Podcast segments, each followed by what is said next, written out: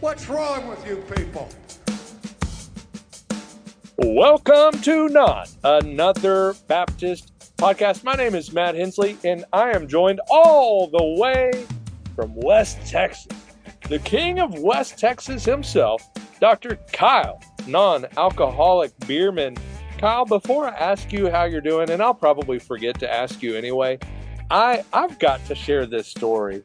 I don't even know why it popped into my head, uh, other other than like I somebody had said something about, hey, did you go to school at Dallas Baptist University between such and such year, such and such year? And I was like, actually, I did.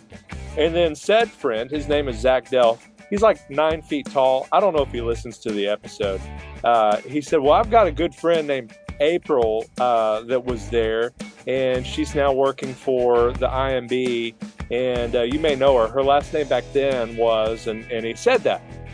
And so my, my reply in the text thread was, I didn't talk to a soul when I was there. Legit could only name one person I remember from my time at DBU. Okay, two, because I had a roommate uh, when I was there. And and so as I'm thinking about that, because it, it's I'm serious. I can seriously only think of like two names from my time at Dallas Baptist University. Now, granted, it was a long time ago. And I was I was like taking, I don't know, 18 hours usually and working full time and working part time. So I wasn't just I wasn't the guy that was hanging out, you know, picking up the girls, playing the acoustic guitar like, you know, you you got to do at a Christian college. Uh, but as I was thinking about that, this story pops into my head. I don't I know that you don't know this. I don't think I've told anybody other than Zach and obviously my wife and those that, that know. But this is how much of an introvert I am. And it takes us back to the year 2006. Okay, Kyle? When we were getting married, my wife and I, not you, when we were getting married, I realized like last minute, I was one groomsman short. And Reb tells me this, Rebecca tells me this right before I go into a class. I'm not not joking at all.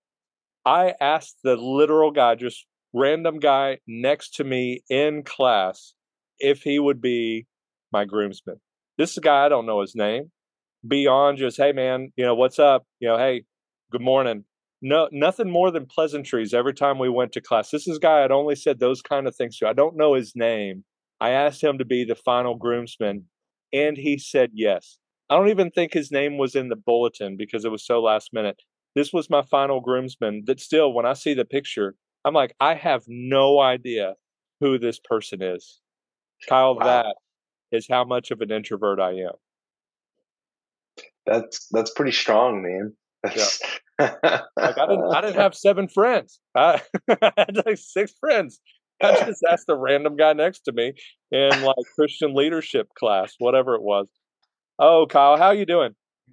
Hey, you know what? I'm great. Do you know why I'm great, Matt?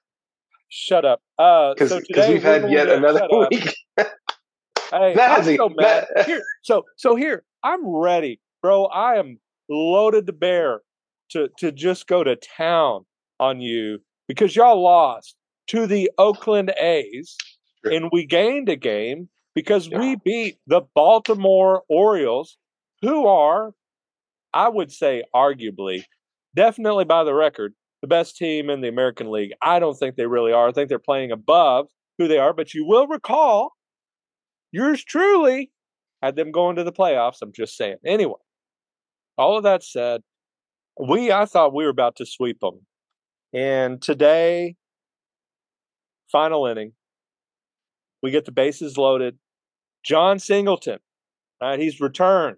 The return of Jon Singleton. It's it also is like before after photos of when he was in the bigs before, looking strong, you know, looking like a little bit taller Altuve, had some muscle action, but now now he looks like that church league softball guy. He's gotten a little heavy, and all he did for the space uh space cowboys was hit home runs. Like, I don't know like 30, 40 home runs this season. And so they called him up. I'm thinking, this is your chance, buddy. This is your chance. He's going to drill it.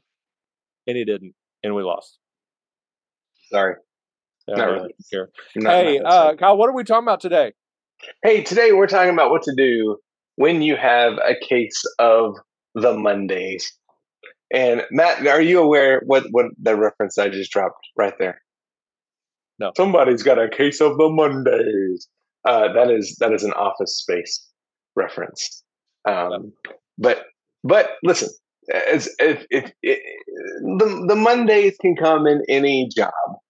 Um, I think maybe in in ministry, um, specifically in pastoring, that Mondays can be super rough, right? You're exhausted from the day before.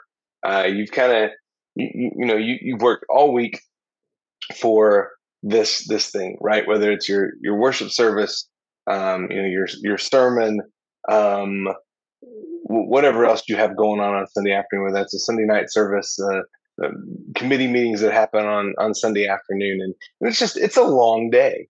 And so you know you wake up on Monday morning, and, and especially if it was a rough Sunday, um, I mean you can just wake up feeling beat down on on a Monday morning. Um, and uh, Matt, I know you know what we're talking about here. I know you've experienced that before. I think everyone that's that's listening has experienced that. So uh, our good friend Clint Ellis, the, the doctor Clint Ellis, um, has has written an article at the Replant blog called Three Tips for Beating the Monday Blues. And right. that's what we're going to talk about today. Number one, get over yourself. Life sucks, then you die. No, uh, so number one, number one. oh, sorry. Uh, number one.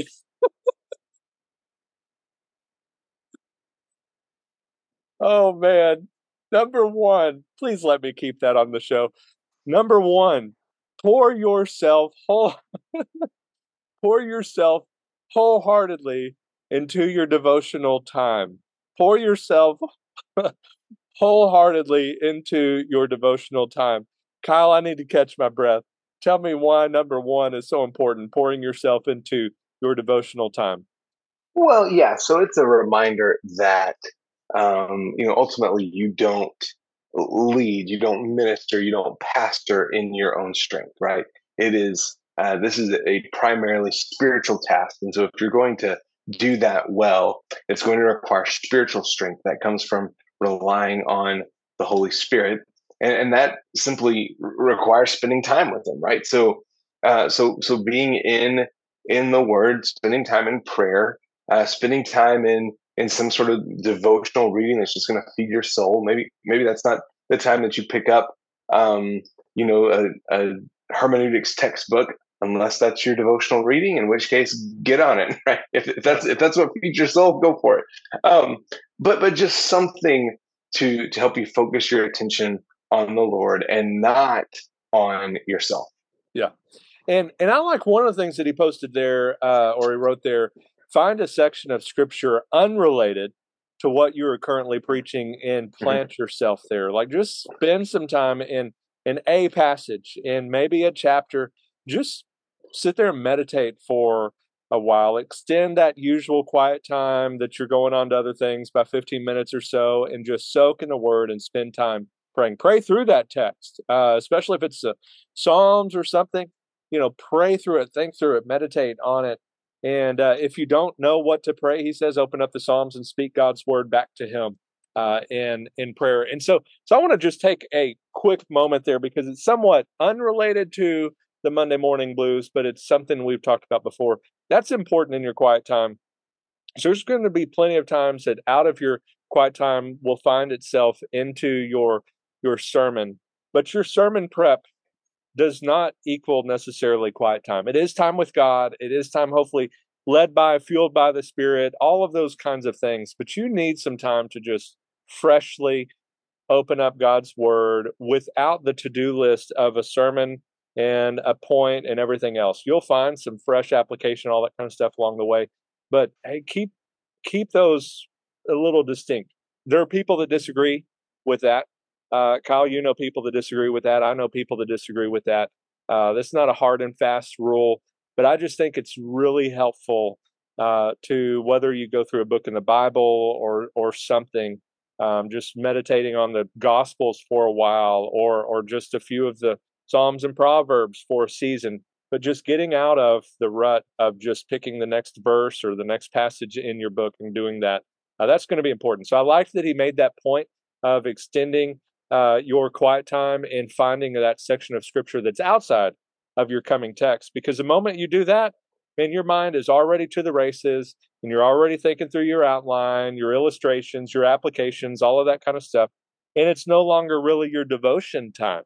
And uh, so, Kyle, you you raised your your hand a moment ago. Did you? Yeah, want- I was going to say if, if, that's a kind of a new concept to you of praying pr- praying through Scripture, um, Don Whitney has a really great, just real small book called I think it's called Praying the Bible. Yeah. Um, and it's just a good way to let Scripture guide your prayer time, um, which is a good practice to develop all the time, but especially on Mondays when you know maybe you, you your mind is going to wander a little extra. It, it's good to have. Uh, I think it's really good to, to pray through Scripture and just let it that kind of bring you back to uh, a place where your mind is focused on Christ to start your week. Yeah, yeah, because man, I'm so ADD. It helps me to have a list. It helps me to kind of walk through that a little bit and to walk through a text instead of just kind of harebrain out. Uh, but but anyway, number two, count your blessings. He said, make a list of your blessings. Uh, he proved he's not as Southern Baptist as I would be if I wrote this, but count your blessings, make a list of your blessings. And I like that he pointed that out. Somebody on Twitter said today, it's one thing to, you know, to count your blessings, like we talk about that, but like we can think that we can do that. But the moment you grab a pen and paper and start listing those out, sometimes it takes a little extra work. You got to really start start thinking uh, and uh, but but it's such a helpful exercise. You think about your family, you think about your health, grace extended to you as a broken sinner. Clint says, once you've made that list, uh, just let that drive you to gratitude and the Lord. Uh, Kyle, give me give me your top three blessings other than your friendship with me as number one, the Rangers as first place, number two. What's what's your number three? Yeah, uh, well, I, I mean, if, if, we're going in no particular order there, then I would have to say my family would be would be there in the in in the definitely in the top three. Okay. Um, and and I, am going to put them above you. Um, ah, whatever. And, and but but we know that the Rangers are above that, so I do know where your priorities lie. Uh, number three, communicate with an encouraging friend. So basically, the opposite of what we're doing right now. Uh, communicate with an encouraging uh, friend, and uh, and so he he made a note where as he was kind of sketching out the outline of this article, uh, he got a text from one of the most consistent encouragers in my life. Uh, while we don't talk daily, the Lord uses him in my life, strategically prompting him to check in, give an encouraging thought, or say something that makes me laugh, and uh, proving that that wasn't me. It wasn't me that texted him. Uh, because I'm I'm the one like he sends me a text or calls and dude, I, I, I get so slammed I forget. Uh, Clint, I'm sorry. I know you'll be listening to this. I'll I'll do better. I'll do better. Uh, but uh, Kyle, tell us why it's helpful to communicate with an encouraging friend.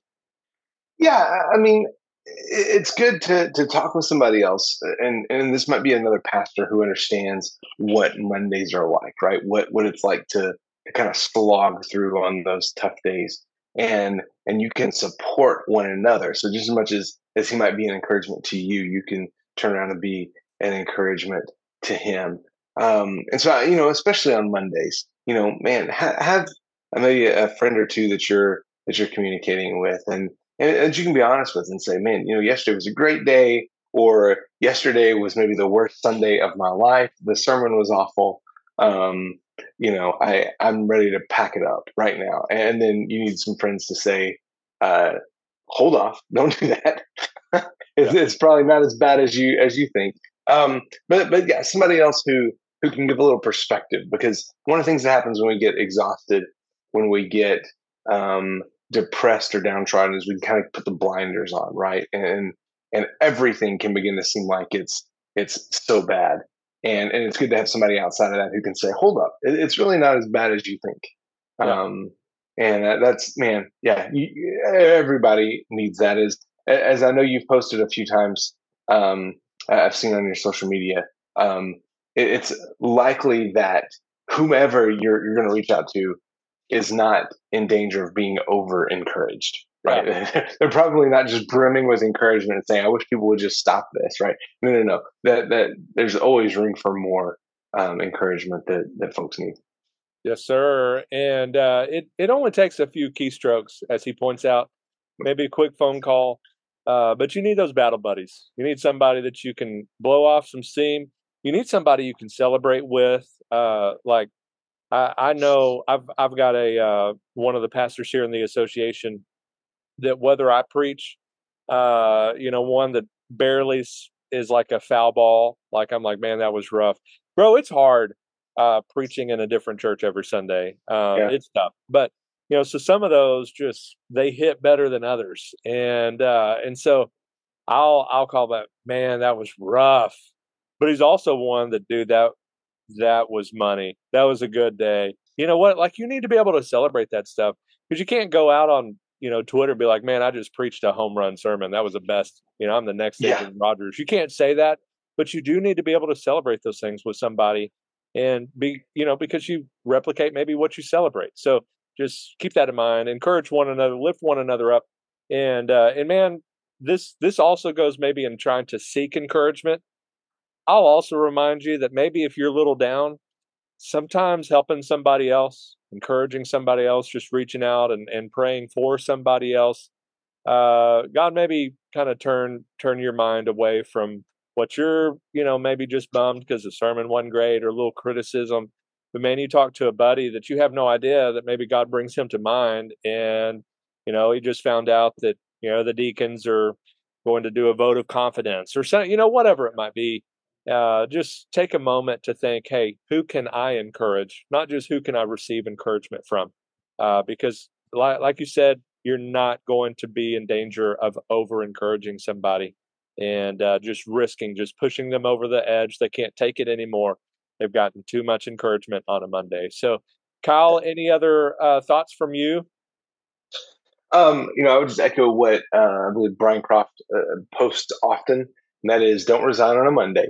Um, you know, it, it, wait, get get some rest, get a little bit of time but between that rough Sunday and uh, um, and I think you'll see that things are really not as bad as as they should be. Um, and secondly, uh, I think it's Jared C. Wilson who who made the point that he always took Mondays off because he felt like that was his. Or no, no, he would work on Mondays. He would take Fridays off because um, he knew a lot of guys who would take Mondays off, but he didn't want to give his family the worst day of him, right? When he's just exhausted. So, you know, look, figure out that that rhythm in your own schedule. Um, but I would say, regardless, whether you're working on Monday or not, make, sure you're taking some time to refresh, right? So whether that's, you know, maybe you, you work half a day and then you, you go to the coffee shop or something in the afternoon and just kind of get, get away for a little bit, um, do something to, to take your mind off of Sunday and refresh your soul on Monday. That's really, really important. Yeah. The other thing that will cure your Monday morning blues is signing up for Texas Baptist College's preview day. So if you're looking for trustworthy Christian higher education that equips you to think biblically, reason truthfully, and share God's word effectively, Texas Baptist College is the place for you. TBC is a Christ centered, scripturally grounded, and student focused school dedicated to preparing students to serve wherever God calls them. And the best way to experience TBC is to attend their fall preview day on October 20th. You'll get to tour the campus, meet faculty, chat with students, and experience the unique campus community of Texas Baptist College at their preview day. And you can register today at texasbaptistcollege.com forward slash preview. Kyle, send us out, por favor. Hey, thanks for listening. And until next time, may your coffee be as black as night and as bold as the gospel you declare.